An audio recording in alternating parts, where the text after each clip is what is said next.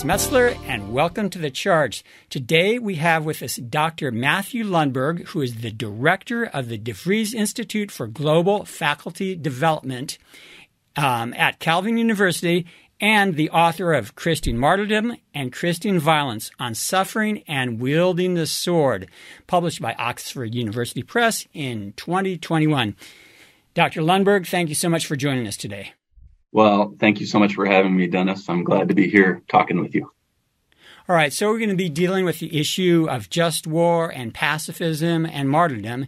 I've already um, put out three videos promoting pacifism, and I already have a couple scholars lined up who are going to promote pacifism. And I thought it only fair to bring on somebody from Just War uh, opinion, and it's good for me, and it, it challenges me, and so. Uh, this will be good. Uh, first of all, uh, in your book relating to martyrdom, just war, and pacifism, what was your purpose? What were you hoping to accomplish in the book? Well, first of all, I should say it's very kind of you to you know have someone else uh, representing the other perspective on this this Christian conversation. Uh, you, you know this this project started out as more general research on the theological meaning of martyrdom and in the course of doing that research, I I kind of got fascinated with the question of how to make sense of this paradox that we encounter from time to time when we look at the the mainstream Christian church and its history. And this is the paradox that the book is all about. On the one hand, we we see that suffering violence for Jesus' sake, uh, suffering violence out of faithfulness for Him, with the martyrs as sort of the key example and symbol of that. It sets is set right next to the Christian church's willingness to sanction the inflicting of violence in certain circumstances, with just war being the main example of that. So we've got the suffering of violence, the, the highest echelon of the saints, the martyrs, and we've got the inflicting of violence through Christian soldiers. So the book is trying to make sense of that paradox. Is it a paradox that we can make sense of, or is it more of a contradiction, the way that some in the pacifist camp um, might think? As you already um, indicated with your introduction, I think that there is a way to make sense of it, uh, but I guess we'll we'll continue talking about that. All right. And so, how do you define martyrdom? And you, could you talk about its origins? And particularly, you distinguish between martyrdom of confession and martyrdom of passion and action. Yeah. So, martyrdom in general, I would define as a death that offers a witness to Christ. A death that somehow offers a witness to the meaning of Jesus Christ and the the life of following him.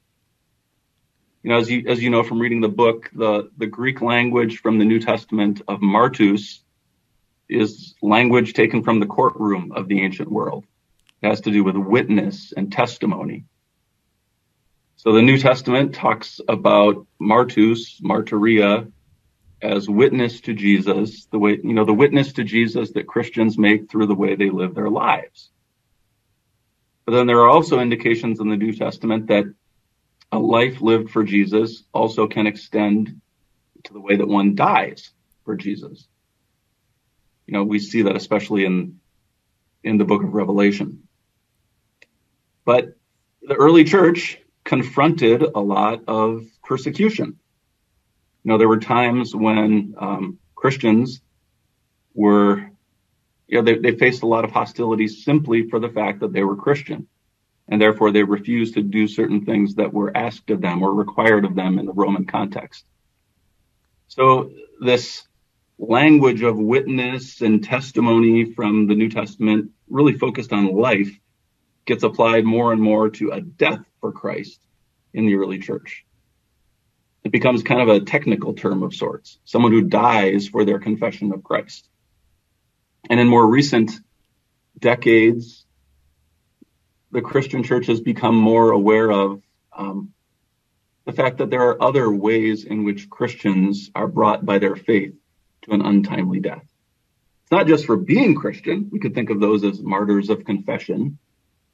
but also sometimes the actions that a Christian chooses to take um, can bring them to an untimely death. So I sometimes in the book I talk about martyrs of Christian action. So martyrs of Christian confession and martyrs of Christian action. With someone like Oscar Romero, the Salvadoran archbishop, as one example. You know, he takes on some of the of the powers of repression and death in his society and is assassinated for it. Or someone like Maximilian Kolbe in Auschwitz, the Polish Franciscan priest, who volunteers to die in the place of another prisoner. So they're doing certain things out of faithfulness to Christ that end up leading to their deaths. So I, I think those are just different forms of witness to the way of Jesus Christ, which is why we are inclined to use the language of martyrdom to talk about them. All right. And throughout the book, you keep coming back to six criteria for martyrdom. So, uh, what all is involved there? What are the essential points of that? Yeah, one of the things I noticed, Dennis, when I started doing research on martyrdom is I started to hear the language in places other than theology. You know, I remember reading an article, this was years and years ago, talking about how, you know, Lance Armstrong, when he got, you know, caught for using performance enhancing drugs, was sort of portraying himself as a martyr. Hmm. Or we'll sometimes talk about someone who has a martyr complex because of the way that they, they kind of relish the sense that they're being mistreated. And then there's the fact that, you know, other religious traditions other than Christianity also can use the language of martyrdom. So I became more convinced that to make theological use, you know, careful theological use of the notion of martyrdom requires us to be pretty clear on what its main meaning is in Christianity. And so in the book, I tried to develop some markers or criteria of martyrdom. And as you mentioned, there, there are six of them. I mean, I'm not necessarily, uh, you know, wedded to the idea of there being six, but these were just six that struck me as important that I kept coming back to. And I don't know that your uh, your viewers here necessarily want to hear about all six of them, but the gist of them is that a Christian martyr, notice I say Christian martyr, is someone who dies for something integral to Christian faith. There's also what a former student of mine called the opt out clause. A Christian martyr is someone who could have opted out of death by doing what the Romans wanted you to do, or by not persecuting the Salvadoran, you know, forces of death as vociferously. But they didn't opt out. And also other things like how self-renunciation, um, a sense of facing God, you know, in heading towards death. Those are also some of the markers or criteria of martyrdom that I think help us to have some guardrails on when we're talking about Christian martyrdom as opposed to certain other conceptions. Does that make sense? Sure. All righty. And uh, let's go ahead and move on to pacifism. So you, have got some uh, fair amount of time spent on defining it and its uh, biblical basis. Could you say more about that? Yeah. You know, one of the things that I hope in this book and therefore in this conversation is that people like you who identify as Christian pacifists will be able to recognize themselves in the descriptions that someone like like me makes of pacifism, even though I land on a different position, you know, as a Christian. So I'll be curious to hear from you in a minute whether you think that I've missed something or you know whether there's more to it that I'm not, you know, quite touching on. But I guess in pretty simple terms, I see Christian pacifism as the view that the Christian is called to a life of nonviolence or a life of peaceableness. And that, that's clearly not passive in the sense of passivity, just allowing yourself to be acted upon. It's a life of action towards peace uh, rather than resorting to violence. So I think the core of Christian pacifism would be that in the Christian life, there is no sanction for violence in the life of the Christian. So if, if we were to talk about what the the main biblical argument is for it, I think we could say it's it's Jesus' teaching primarily and also his example. In particular, the Sermon on the Mount That's something I keep coming back to in the book because I really do see that as the heartbeat of Christian pacifism. You turn the other cheek, do good to those who persecute you, love your enemy. And there are lots of things that we could add, but I think that's really at the core of it. The, you know, the Christian pacifist senses that they're called to follow Jesus in that regard. Uh, to take those, what I call in the book, harder lines of the Sermon on the Mount quite directly and straightforwardly. And I, I, we'll probably talk about this as we go, but uh, you know, if that's the core biblical argument for pacifism, it also could be kind of the soft spot for the just just war perspective. That's why I think the just war perspective needs to to take that on. But, before we talk more about that, I'm kind of curious. What's your reaction to my description of, of pacifism? Well, yeah, I certainly agree with all that. And violence has to be defined. Is it just lethal violence that pacifists are opposed to? Or are there any points where we use non lethal force? And I would say yes. Um, but also, I think the notion of Christ as Messiah, as King, totally turns on its head worldly notions of what it means to be a king, what it means to be a sovereign of a people. He comes as a king to die, which is highly unusual. The king is the most protected person in the kingdom. And he freely gives himself up to a torturous death and says, asks his followers, take up your cross like me, be willing to die like me. So that um, that that figures in strongly also for me. But we'll, we'll, get into more details about the strengths and weaknesses of pacifism and all that. Yeah. Great. So uh, you take some time then with uh, talking about how pacifism was understood and practiced, um, both in the early church and with Anabaptists. Could you go into some detail about that? With both of those movements, the early church and the Anabaptist movement in the time of the Reformation, 16th, early 17th century. We're talking about Christians that are that find themselves as minority groups uh, in situations where there's a lot of hostility directed toward them by the, the powers, the powers that be, whether it's the Romans or the official governments of places like, uh, you know, what we would call Germany today or England or wherever in Europe of the 16th century. So, you know, perhaps one um, one of the things that feeds the pacifism of those um, points in history is the fact that resistance was kind of futile. Know, think of the power of the Roman Empire in contrast to the rather small, powerless nature of the early Christian movement. But to focus just on, you know, resistance being futile could give you the impression that the pacifism of those groups was more a matter of having few other options. When I actually think it was more principled. And I think many of the Christians in those situations would hear what you just said a couple of minutes ago about how the kingship of Christ turns uh, the ways of the world on their head, and they would agree with that.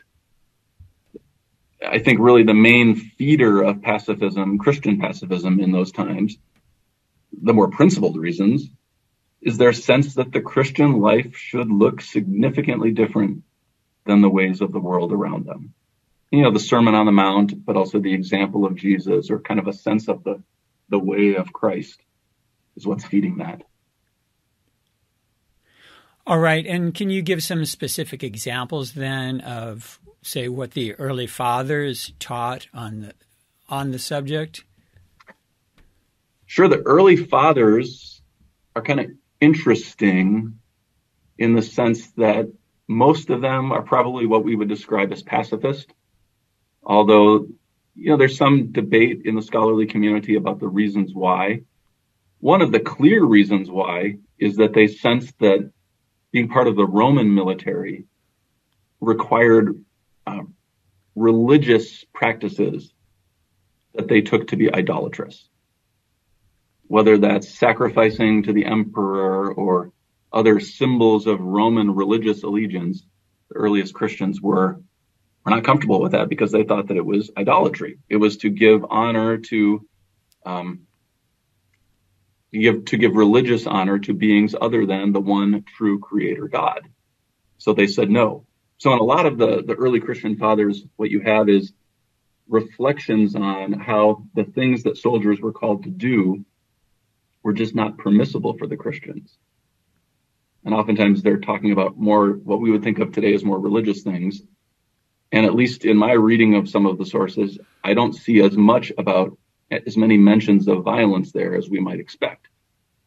But at the same time, so I would say it's the religious obligations of Roman military life that they're first and foremost opposed to. But then there are also times when they will mention things like, you know, how the use of the sword is something that Christ um, commanded his followers not to participate in. Or sometimes um, either quotations of or allusions to the Sermon on the Mount.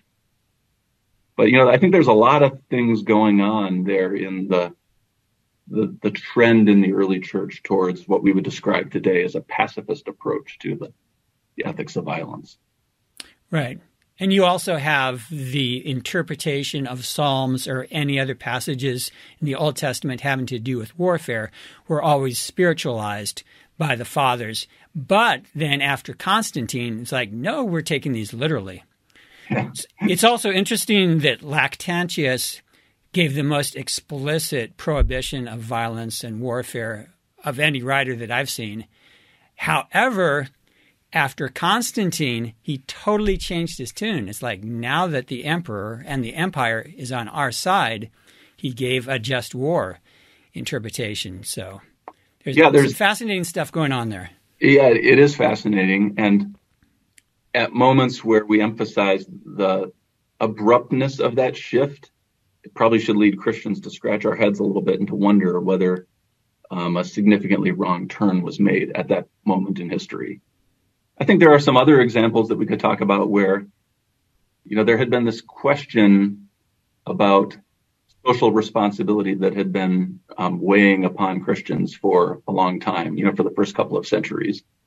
And perhaps because they had been wrestling with that and had encountered Roman soldiers who converted to Christ but remained soldiers. There are other folks around the time of Constantine that that take that shift more in stride. It's, it's more of a shift than an about face. That is one of those things that historians and to some extent theologians are have been arguing about for a long time is what to make sense of this shift in the early church from Christianity as this persecuted movement where many public figures would best be described as pacifist in their in their approach to one where Christianity, I mean, the cross gets put on the shields and the emblems of the Roman army, you know, pretty quickly. So, I mean, I, I think that's something that even as someone in the just war camp, I'm willing to to acknowledge that hmm, there's some stuff there we need, really need to ponder if we're being Could honest. be a problem there, right? Yeah. All right. And what was it? Um, can you say more about what distinguished the Anabaptists um, from the magisterial reformers? It wasn't just pacifism, but what did it grow out of? Yeah, I would say the pacifism was connected to something a bit broader the sense that the Christian community needed to live according to its own way of doing things. So there was this sense of separation or distinctiveness required for the Christian community in contrast to the ways of the state or the ways of the broader society. So you could, I guess we could call that a form of separatism. And that was also related to something else that we see written into the very label Anabaptist. The, you know, this opposition to infant baptism. In part because infant baptism was seen to lead to kind of nominal Christianity. People are baptized when they're when they're born, when they're babies, before they know anything about it, and that leads to this sort of, I don't know, um, not all that ardent form of living the Christian life. That's probably not the most delicate way that one could say that, but I think you see the point that I'm getting at. So the sense that being a Christian is something that that's heavier requires someone's choice, requires the will of the person to um, opt into the life of following Jesus and all the risks and costs associated with it, including, sadly, in the case of many Anabaptists in the 16th and 17th century, martyrdom. So once again, there's a lot of things going on there. Right. And at the time, too, being baptized was also apparently synonymous with becoming a citizen. Uh, so it was tied to nationalism and uh, making yourself available to whatever the state dictated. Yeah, so Christendom, you know, in the time, to be a Christian was basically to be a citizen, and to be a citizen was to be a Christian. And that could lead, lead to problematic forms of both of those identities. And the Anabaptists, I think, kind of saw something problematic there that they wanted to avoid. And that fed, you know, that was one of the, the things that fed their approach to baptism. The other one, I think, was just that they read the New Testament and they thought that there was better evidence for what we would today call believers' baptism rather than infant baptism. All right, then. And you also tie in your uh, six criteria of martyrdom to pacifism. So, what is key there for us to understand? Yeah, so at the end of chapter two, which talks about Anabaptist martyrologies and kind of the, the, the pacifist argument, I return to the criteria of martyrdom, basically to say that if pacifism is true, if that's the way of life that the New Testament or the Bible as a whole, but the New Testament in particular, if that's the life that Christ calls us to, then we would need to be a little more specific in some of the criteria of martyrdom. We would need to add that that distinctiveness of faith that the Christian martyr dies for includes nonviolence. It includes a refusal to give in to the, the world's coercive, lethal ways of being. Now, in the end, I, I don't add that to the criteria of martyrdom that I end up with at the end of the book you know, for reasons that the book explains. But I do think there's an important lesson that even just war Christians can draw from that. That there really does need to be something distinctive, something genuinely uh, self-renouncing, self-denying about the Christian way of life in order for that way of life when it leads to premature death to be labeled martyrdom. And how would you sum up the strengths and weaknesses of Christian pacifism? Yeah, the strengths and weaknesses. I think on the strength side, there's a straightforwardness there in relation to certain aspects of the New Testament. There's the teaching of Jesus, in particular, the Sermon on the Mount, Matthew 5 in particular. Uh, there are some of the things that you mentioned earlier about this sense that if we look at the way of life of Jesus, the way he lived for the kingdom, we see that there's this the power dynamics of the world are turned on their head. So I think there's something intuitively persuasive about Christian pacifism's call for believers to live in a radically different way than the world. You know, the way of the world so often relies on, on power, on threat, on coercion, and on force. With Jesus, we see something different going on. Christian pacifism, at its best, tries to follow follow suit. In terms of weaknesses, because that was part of your question too, you're not just yes. looking for strengths, since that's the view you're you're inclined towards, right? Yes. I mean, I think there are situations that we can think of in life where the call to nonviolence seems hard or even unrealistic. You might think of a situation where a family member or a loved one that we are responsible for is threatened in a dire way. And we have the power to do something, even if it involves harming the person who's trying to victimize them. I think there's something almost instinctive in us that suggests that using violence in a case like that is different than using violence simply with the aim of harming someone or getting something for yourself. And you call that secondary violence, right? Yeah, I distinguish between first order violence, which is sort of aggression, takes lots of forms, you know, Russia, um, assault. And then second order violence is responsive violence, which at its best is a violence that is intended to defend or repair rather than to harm. You know, so speaking of situations where pacifism doesn't just doesn't seem to work, that's putting it really crassly, but at least it gets the point across. I think what's been going on in Ukraine for the past hundred plus days is is an example of kind of the sensibility that many non-pacifists would point to as part of their reasoning, uh, part of their the reasoning that takes them more in a just war direction. But I think biblically, you know, there's the fact that there are points in the Christian canon where God appears to use violence for good ends. That the fact that Jesus doesn't tell soldier converts to him to change their jobs. And then in a really broad sense of a, you know, as a principle, there's this command to protect the widow and the orphan. And I don't take that literally meaning just the widow and just the orphan, but a sense of protecting the vulnerable. I think that's one of the other things that flows into the just war mentality that there are times when aggression is so egregious that the only way to protect the vulnerable is by means of the sword. Right. And I would totally agree. I would that's what I would always consider the essential weakness of pacifism. Certainly pacifistic nonviolent resistance has been very effective in certain historical situations. And however, there's others, uh, Hitler's Germany or Stalin's Russia, who are the Soviet Union, who are probably not at all.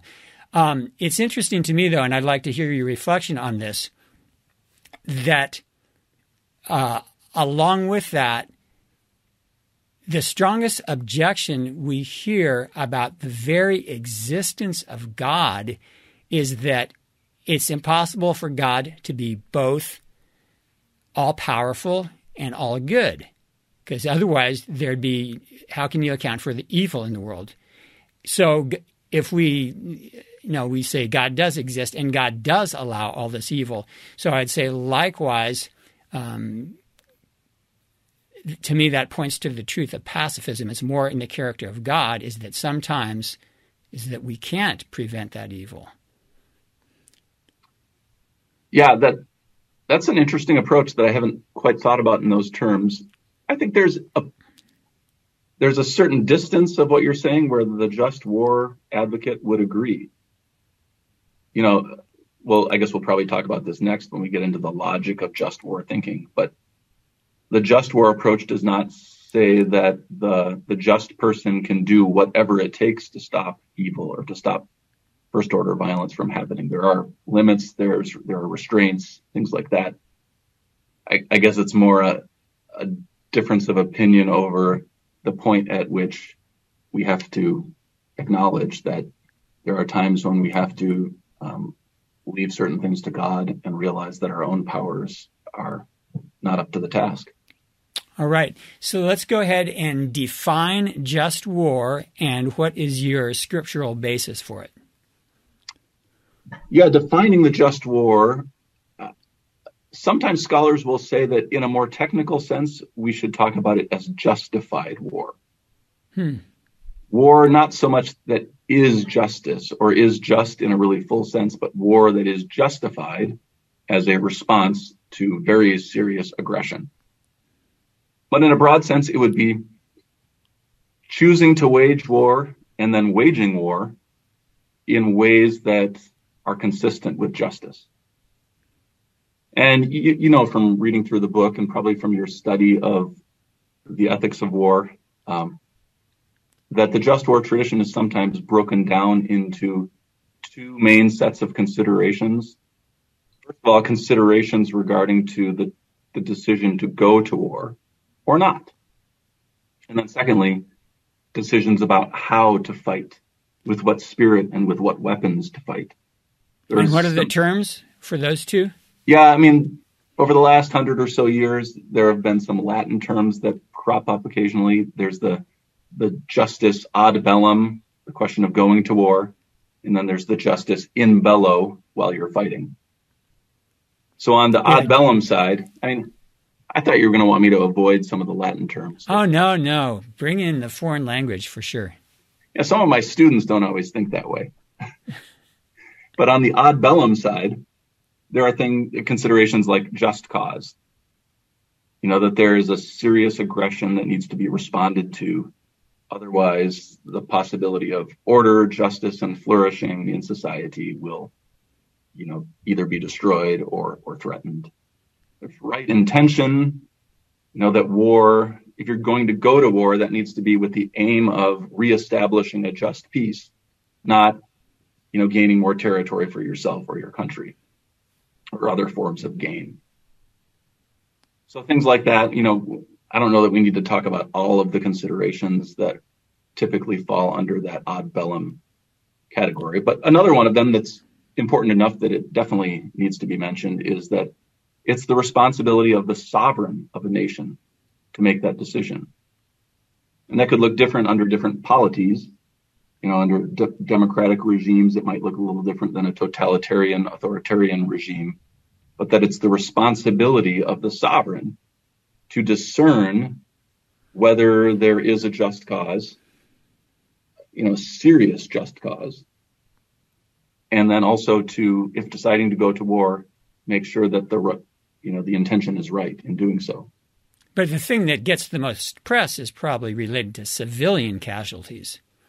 And that takes us to the in bello side of things. So it would be very possible for a country to go to war um, legitimately, responding to an act of injustice, an act of aggression, but then to be totally indiscriminate in the way they fight. The just war tradition would declare that to be wrong. And one of the key considerations of the in bello side of things is non-combatant immunity, which includes civilians, but it also includes prisoners of war, but also things at more of a attitudinal level, like right intention. You know, the soldier, both those who are commanding the fighting and those who are actually doing the fighting are called not to fight with hate or vengefulness, in their their hearts and their kind of the, the, their spirit of fighting, but in a way that perhaps strangely even respects the enemy, because enemy soldiers also bear the image of God and are loved by Jesus Christ. So you know, it's the ad bellum and the in bello. That's the main way that the tradition breaks down as we analyze it. You know, Dennis, you also asked you the second part of your question was probably the hardest of all, the scriptural basis for it. I would say that it's probably more of a the basis for it is probably more philosophical and theological than directly biblical. You know, it's more the, the discernment that life in the world is a good thing that is worth protecting. Aggression, uh, aggression threatens it.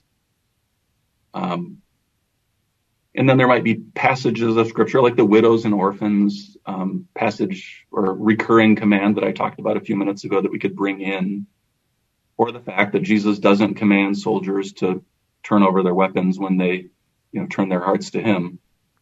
It is That's interesting, probably, though, that the soldiers he's referring to are occupying soldiers. Yeah. They are the enemy. Yeah, that that's true. I guess I just think, and I, you know, this is not an original thought of mine. I mean, there are a number of scholars who point this out, but you would think that if pacifism was one of those sort of absolute requirements of the life of discipleship, that we would get a bit more of a sense of that in the way that Jesus interacts with soldiers. I mean, it's kind of a, you know, it wouldn't be an argument that would ever work by itself. It's one of right. those sort of supporting lines of argument from Scripture. Right. And if pacifists are honest, we will admit to being frustrated over that. Yeah. Honesty, it's, all, it's always good. It seems to me, um, as a pacifist, uh, a strong argument too is that clearly in the Old Testament, God used warfare. And yet with the New Testament, we don't really see a really clear express it, expressed um, renunciation of that. Um, the love your enemy and all that sort of thing can be relativized, but if if it's not clearly revoked, like other things in the Old Testament are, then we are assume, can assume it's to be maintained. So I think there's an argument there. I mean, I, I don't think it's ultimately convincing, of course, but I think there is something there. Yeah, no, I, I think that's a good point and very honest of you even to bring that up to help me try to articulate my own argument. I mean, I think one of the dangers, uh, it's clearly not something that you're lapsing into, but one of the dangers is that we end up pitting the God of the Old Testament against the God of the New Testament as revealed by Jesus. That the one is, you know, the Old Testament God uses war and vengefulness and all of that, right. but then Jesus is all about um, forgiveness, love, right. mercy. You know, that's a little too neat and tidy. Well, Marcion made that mistake, and a lot yeah. of Christians tend to fall into that error still. Yeah. So I think you're an example of someone articulating a pacifist point of view that's clearly aware of that problem and trying to avoid that. And I think then the just war, the just war approach is is leaning into continuity just in the other direction. Right. All right, so um, let's dig into the logic of just war. You spent a lot of time on that, talking about reality of sin, Christian love, nature and varieties of violence, and the life and ethics of Jesus. Yeah, I think the the the core. Well, is there a core? Sin.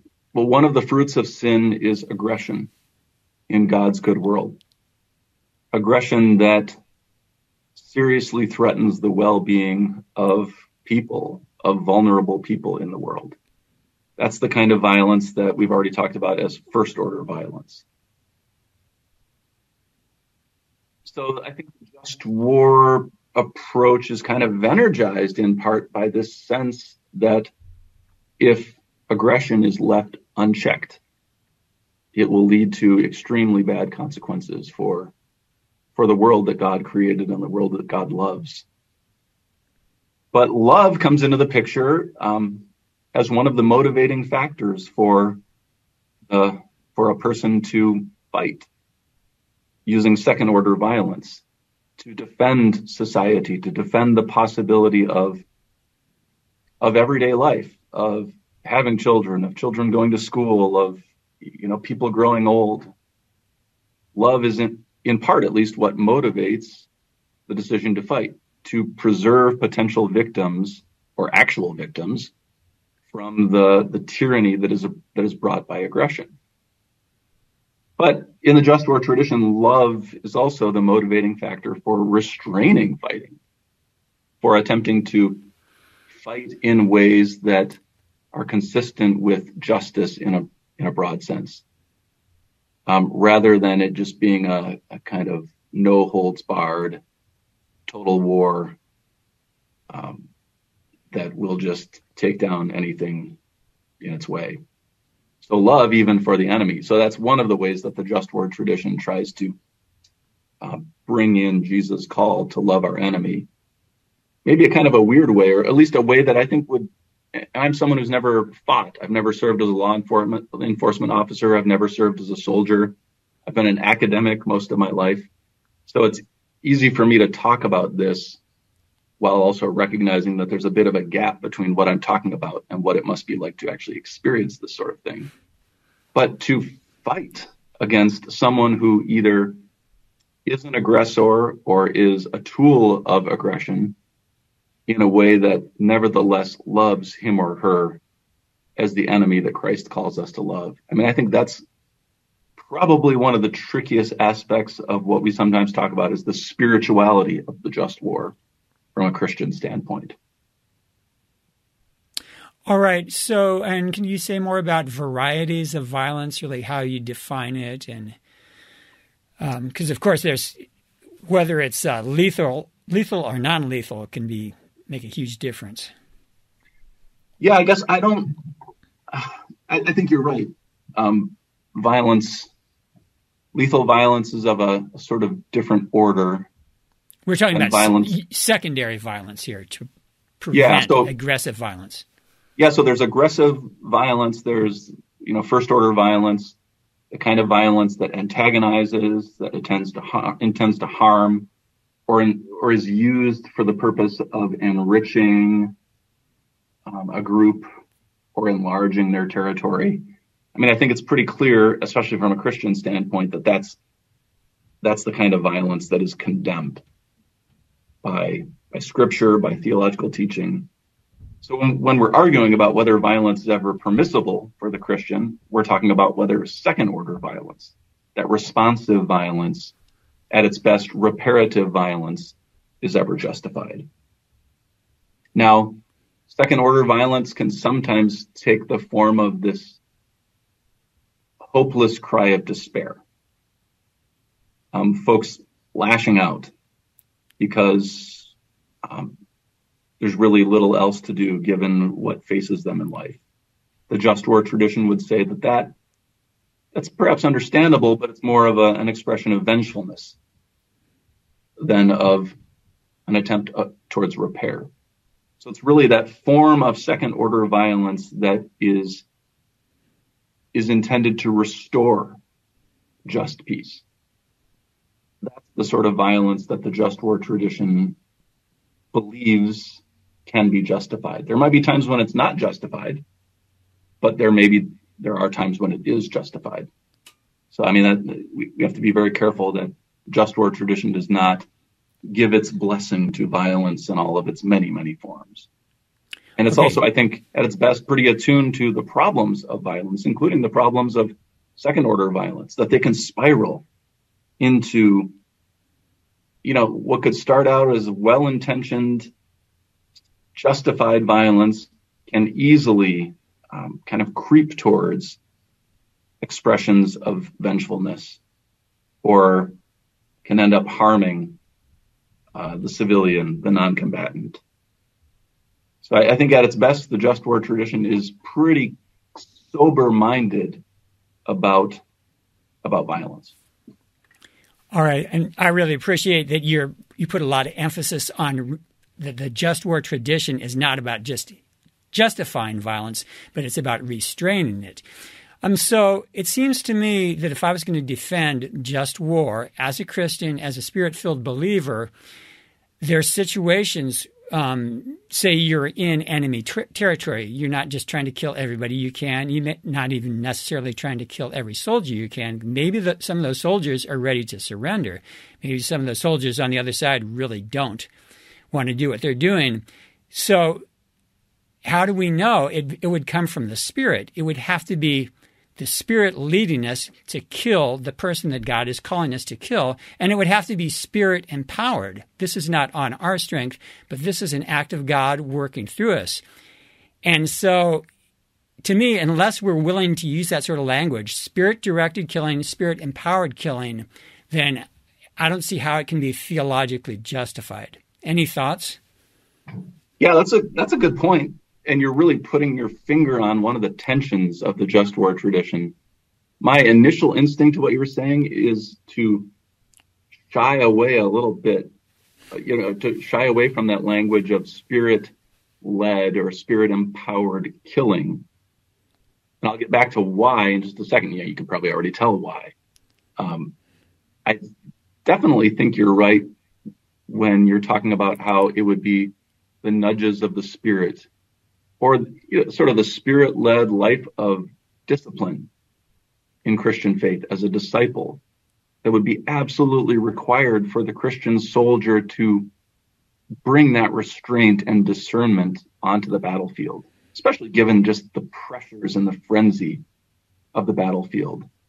You know, there has to be that that grace and action of the spirit in order to help the person who could quite understandably get carried away with the emotions and the the pain and the fervor of the battlefield. And also what his compatriots are doing that have no restraint. Yeah so i mean there's even i mean there's a lot there's examples of this in war memoirs but also novels and film of the difficulty of say one soldier having to stand up to another soldier on the same side to say, no, we can't do that, or no, you shouldn't do that, or no, I won't do that. Or to command, I mean, the, yeah, to command if you're a, an officer, to command your men to exercise that restraint in the way they are carrying out their mission. But cycling back to the, the spirit empowered killing, I guess one of the reasons why I, I might shy away from that a little bit is just because, oh boy, that there's just something strange about using that language. And even though I'm defending the just war tradition, I'm I think there's something about the intuitive strangeness of that that should lead me to scratch my head a little bit. But also, I think because Christians can make, well, warriors, but even Christian warriors can also make mistakes. There are times when we might think that we are being led by the Spirit, but it can also be our own sinfulness that deludes us into thinking that. So I guess I have an easier time, and maybe this is just too much of an easy out. I have an easier time acknowledging the Spirit's role in enabling the Christian soldier to do good even on the battlefield than on this. And I want to shy away from the possibility of um, ascribing to the Spirit possible misdeeds on the part of Christians. But I, I think we're always we're we're always doing that kind of juggling act in theology, even beyond questions of fighting, um, because you know that's one of the ways that we deal with the problem of evil is by saying that, you know, the source of all good in the world is God. It's not us primarily doing it, but the source of evil in the world is ultimately human freedom misdirected. So you see so, why I'm right shying right. away from that? Isn't part of it, though, um, according to a certain reading of Romans 13, it's not about the Spirit leading or empowering us. It's about God who has established the authorities um, to govern and to use the sword, whether it's in police action or in warfare. So it's God through them, and our um, killing in that context is under that heading. So it's not really our responsibility in a sense, because God has empowered and established the governing authorities. So it's not on us. Maybe it's on our commanding officers, but it's really on the king. Yeah, I think there's something right about that. That can also be too much of an easy out. That it's God who has ordained this this office of the sword. Uh, so what we do in, if I'm a police officer or a soldier, what I do um, is the responsibility of, of the state, or it's the responsibility of, of God who ordained the state. I do think at the level of decisions and actions, we're responsible. We expect warriors, we expect police officers to follow the rules of engagement. And we think that there are times when they ought to be held accountable when they don't. So I do think there's a place for agency there that prevents us from simply throwing up our hands and saying, well, it's not really my responsibility. We can't just say, I was just following orders. Yeah. The world doesn't accept that. Yeah. All right. Could you um, you look at several thinkers um, throughout the just war tradition that you see as defending that? Um, could you spend a little time with Augustine, Bonhoeffer, and Niebuhr? Sure. I mean, with Augustine, one of the things that we get from him is some early just war reflections that the Christian church has drawn upon in developing its moral reflection on this particular problem of aggression and how to respond to it. In a broader sense, Augustine gives us this vision of two cities, of the city of God, the way that the world uh, was meant to be and the way that it will be, in contrast to the world under the power of sin, the, the earthly city versus the heavenly city. And Augustine is quite powerful in the way he, he explains the dynamics of the world of history as a kind of overlap of those two cities. We live in that overlap where we see sin and aggression around us and we even sense sin and aggression in our own lives and our own hearts. But the Christian church, through Christ's grace, through the power of the Spirit, is able to witness to the city of God through the way that we live in that overlap and you know, for someone like Augustine, that includes the acknowledgement that uh, we may at times need to testify to the good of the city of God by means of tools that are part of the city of the world.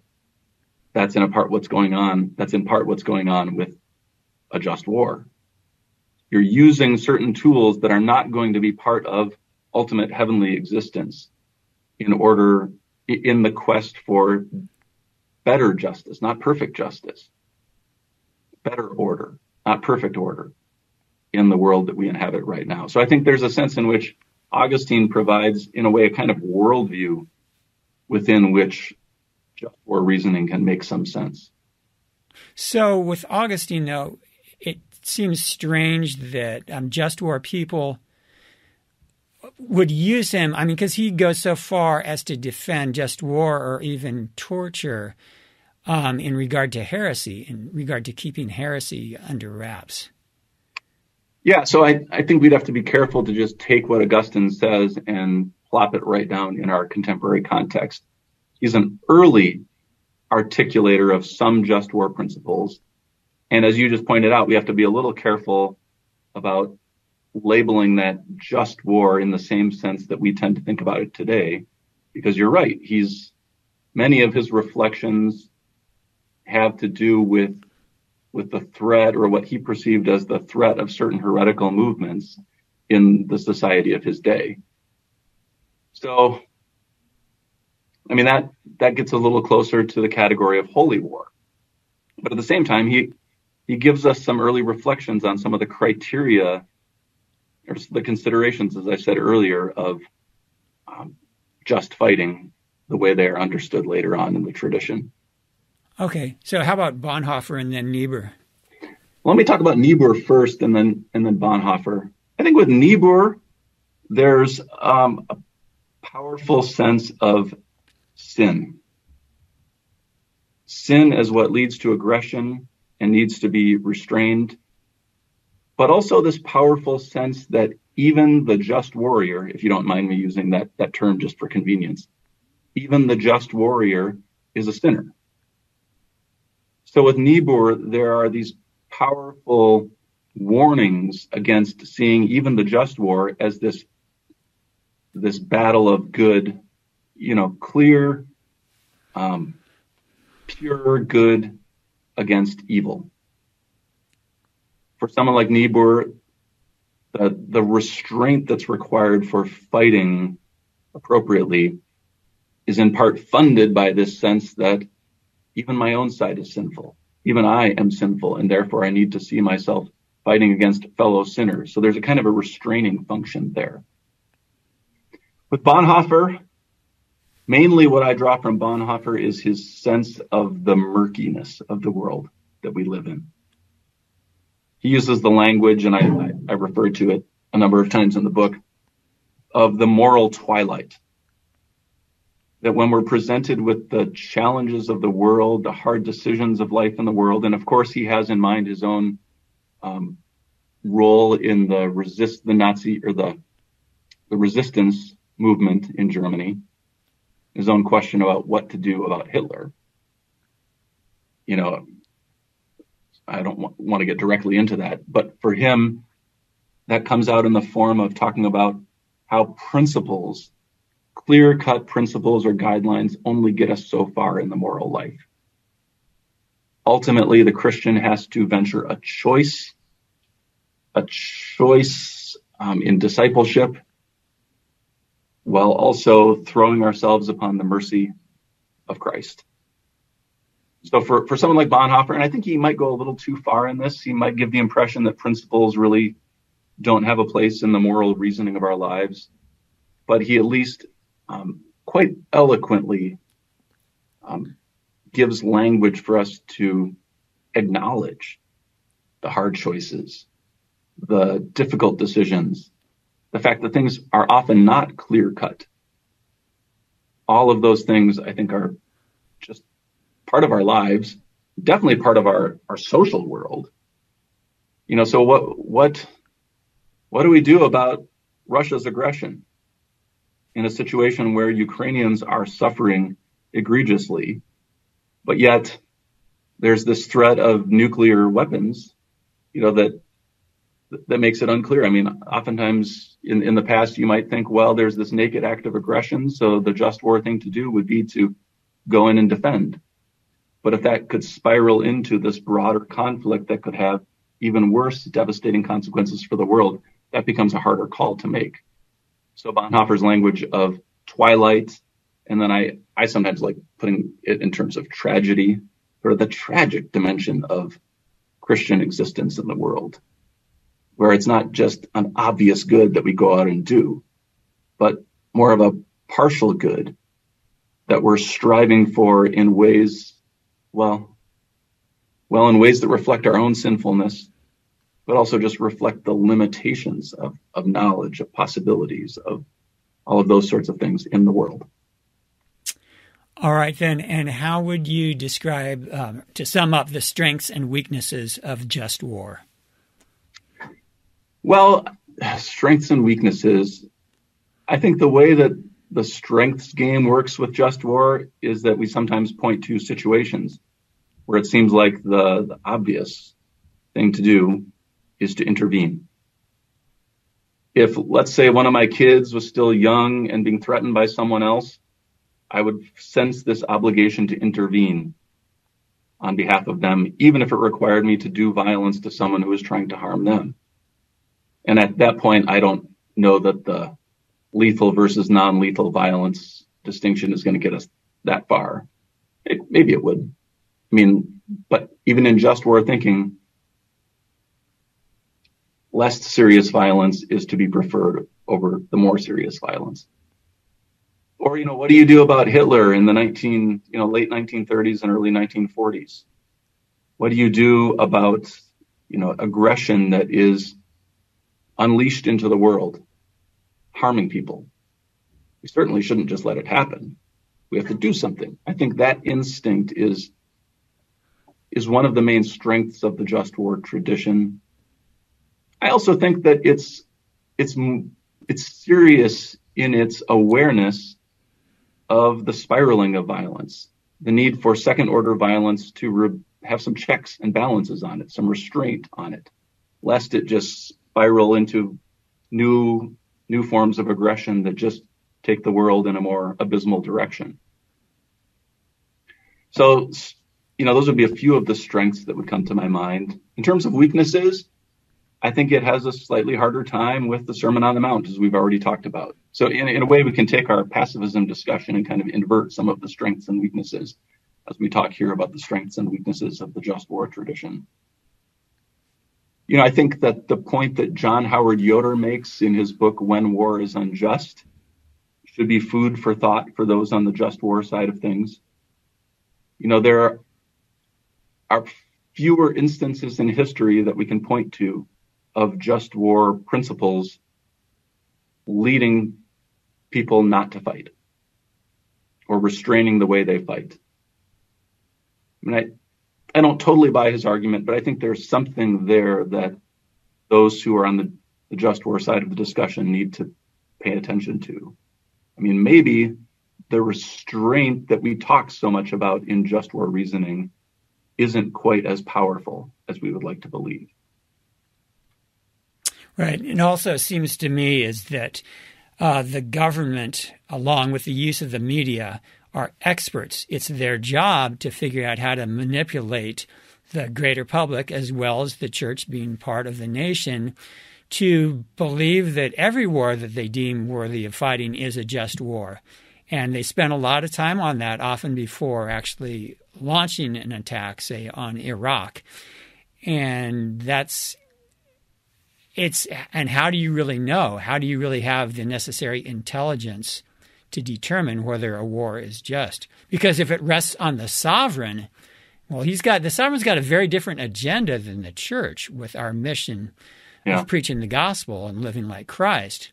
So it seems to me the sovereign can do whatever he wants, but ultimately it's the church that needs to decide if this war is just before we send our 18 year olds off to another country. That's a good point. I mean, first of all, in the government, I mean, I think there's a interesting tension there because we can come up with so many examples of governments using propaganda messages in order to convey this message to their to the public or to the world that something is justified, that something is necessary, when in fact it was a decision to use military force, you know, for other reasons, because it was easier, because it, you know, whatever the case might be. But at the same time, those in certain positions in government do have access to information about things that are going on in the world that us normal civilians don't have. So, no, I think that's one of the reasons why the tradition says, well, it's the sovereign that has to make the decision because it's the res- right. it's the sovereign's responsibility to protect the public good, and the sovereign is likely to have a fuller picture of things they have access to the knowledge. On the other hand, they're notoriously notoriously dishonest. Yeah, so I think if you found yourself in a government, and some people might think this is true about the United States, but if you find yourself in a government that you can't trust, I think it would be really hard to say, well, I'm going to be a soldier because you may be commanded to go fight for a cause that is proclaimed as just, but may not in fact be. So, I mean, I think that's one of the, you know, with, with, the breakdown of trust in government and even trust in sort of the social fabric, that becomes a really hard problem for the whole question of fighting justly. But, you know, back to your question about 18 year olds in the church, you know, there's conscientious objection. Most Western governments, at least the United States government, only have policies in place for what we could call a sort of broad, pacifist, comprehensive, or a conscientious objection to military service. Right. Like, let, us say based a, on the individual war.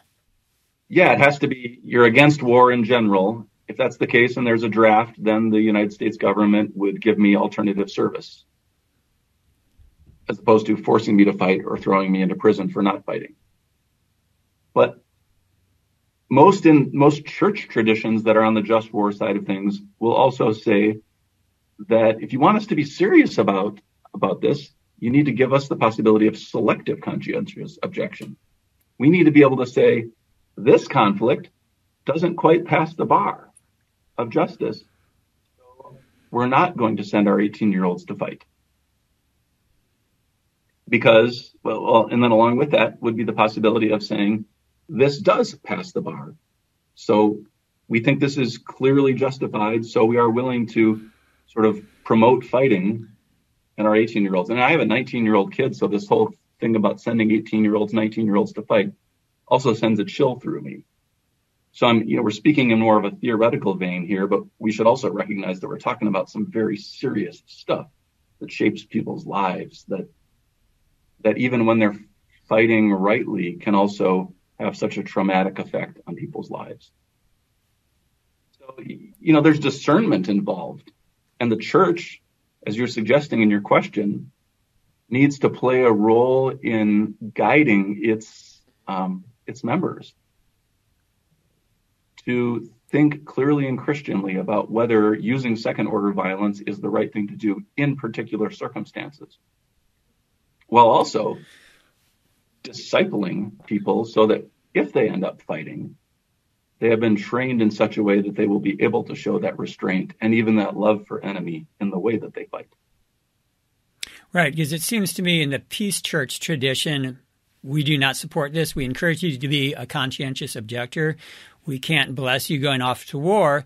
And in the just war tradition, well, you've been drafted or you volunteered, you're being called here. Well, we we bless you, we pray for you, but there doesn't really seem to be structures set up for how do we discern this together? Is it just a local congregation? Is it denominational? Are there networks of churches? Who are the experts we bring in to discern this? How do we work with the families? How do we counsel the 18 year olds? Um, it seems like it's like, uh, that's too messy. That's too difficult. We'll just pray for you and bless you. Yeah, I think you're right that that doing that in a more serious way requires more in-depth engagement in the question and more proactive engagement in the questions about what's going on in the world you know, what's our responsibility as, you know, citizens of the city of God and also citizens of, of this world. You know, that, that's not one of those things that you can just decide, oh, you're going to do it right when a new conflict arises. It requires that proactive engagement, discipleship, conversation um, within communities, but also across communities. So I, th- I think that's a big challenge. And you know, you're you're working in a church. I, I hope that that's the sort of thing that that you can you could try to do in your community. So, uh, in your last chapter, you talk about restraining the necessities of realism. So, can you say more about that? Yeah, so realism is a broad category, a way of talking about how the reality of the world, including the reality of aggression in the world, may sometimes require us to do things that we would rather not do. To use violence to stop further harm from happening. One of the terms that sometimes is used in that tradition, including in the just war expressions of it, is necessity. You should only fight when that's necessary. But when it, when there is serious aggression up and running in the world, it is necessary to fight. There I've used the word necessity in a couple of different ways in adjacent sentences so we can start to see the slipperiness of it. Another trend related to that is that sometimes necessity is used to baptize, as it were, breaking the rules of just fighting. Well, we have to win, and the only way for us to win is to start slaughtering civilians, so it's necessary for us to do that. You kind of take refuge in necessity. I think that's philosophically problematic. It's definitely theologically problematic. So that's what I'm trying to get at with that language of restraining the necessities of realism. We have to hmm. realize that most of the time it is possible for war to be waged in ways that protect civilians. You know, and maybe it's not my place to say this, but it's possible to wage war in a way that doesn't dehumanize the enemy. So we need to avoid letting this language of necessity um, just help us creep further and further and further into the cycle of deepening violence and aggression. Right. As a believer, there's only one thing that is necessary, and that is to follow Christ.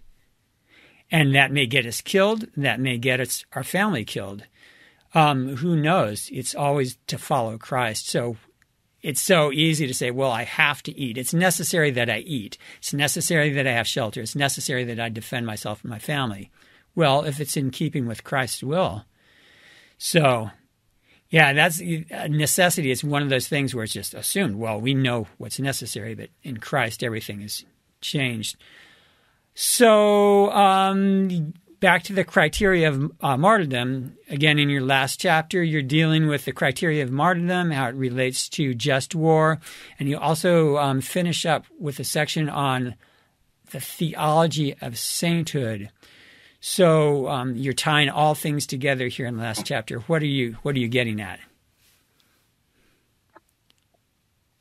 I'm writing this book as a Protestant.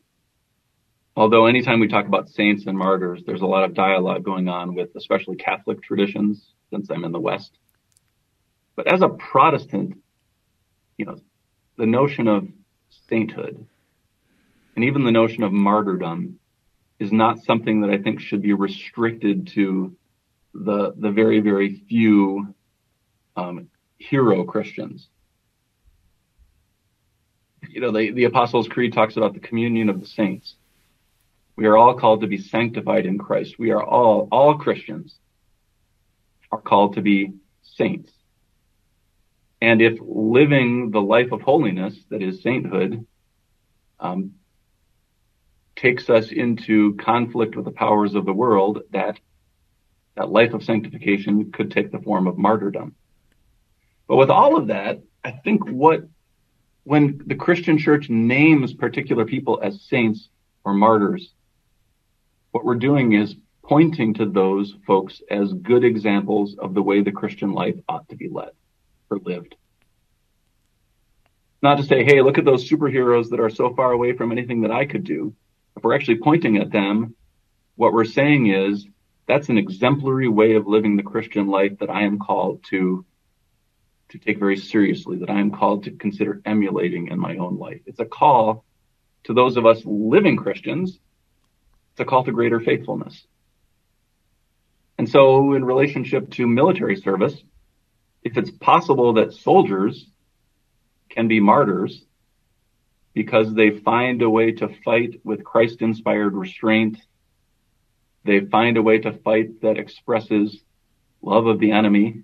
And I actually think that sometimes that makes you more vulnerable on the battlefield. Then that points back in our direction. If we're pointing to particular people, including soldiers, as potential Christian martyrs, that's a way of saying we see the life of Christ lived there, truly and faithfully. We ought to go and do likewise. Now that would mean we would have to go and fight, but it means that something in the example there has a call upon us. In a way, that's the sixth criteria of martyrdom that I discuss in the book. That if we're calling someone's story the story of martyrdom, that's because we are invited to live into that way of being a Christian in our own lives. And so I think this possibility of calling Christian soldiers martyrs under certain circumstances, not all circumstances, but certain circumstances, because we see something about the life of Christ there. That's a reminder to us in the face of our own lives where we're tempted with various forms of coercion and violence. I mean, that's kind of the ultimate point of the book is to suggest that what we see in an extreme situation in martyrdom can have a bearing on our own ordinary lives. All right. And finally, um, how would you sum up the message to the church? Say you're asked to give a sermon at a particular church, and what would the um, what would the core be there? Well, the core message, I, I think, would be to just think about the examples that we set in front of us. We might call them saints. We might call them martyrs. We might call them something else. But the role of examples in the Christian church is that they they're supposed to shed light on the living out of the life of discipleship for us. So, you know, this might speak to your question. I mean, you're a, you're a pacifist, so you probably wouldn't take this approach in your own ministry. But let's say someone is pastoring a church that's part of a just war tradition. Then I think pointing to certain examples from time to time of soldiers who, yes, fought, but in a way that they really strive to do, you know, consistent with the call of Christ. Those should be set before us not for us to just kind of gaze at them to be so impressed at them. So I'm kind of repeating myself here, but in a way that nudges us towards greater faithfulness. That's, I think, why the Christian church has honored the martyrs from the very beginning, because they're a, a window into something that we need to see. That can also be the case for us today. All right. Well, I'm Dennis Metzler. You've been listening to The Charge. We've been with Dr. Matthew Lundberg. Um, he's the author of the book Christian Martyrdom and Christian Violence on Suffering and Wielding the Sword. Uh, there's a link below. Uh, check that out. So, Dr. Lundberg, thank you so much for joining us today. Well, this was fun. Thanks for having me. All right.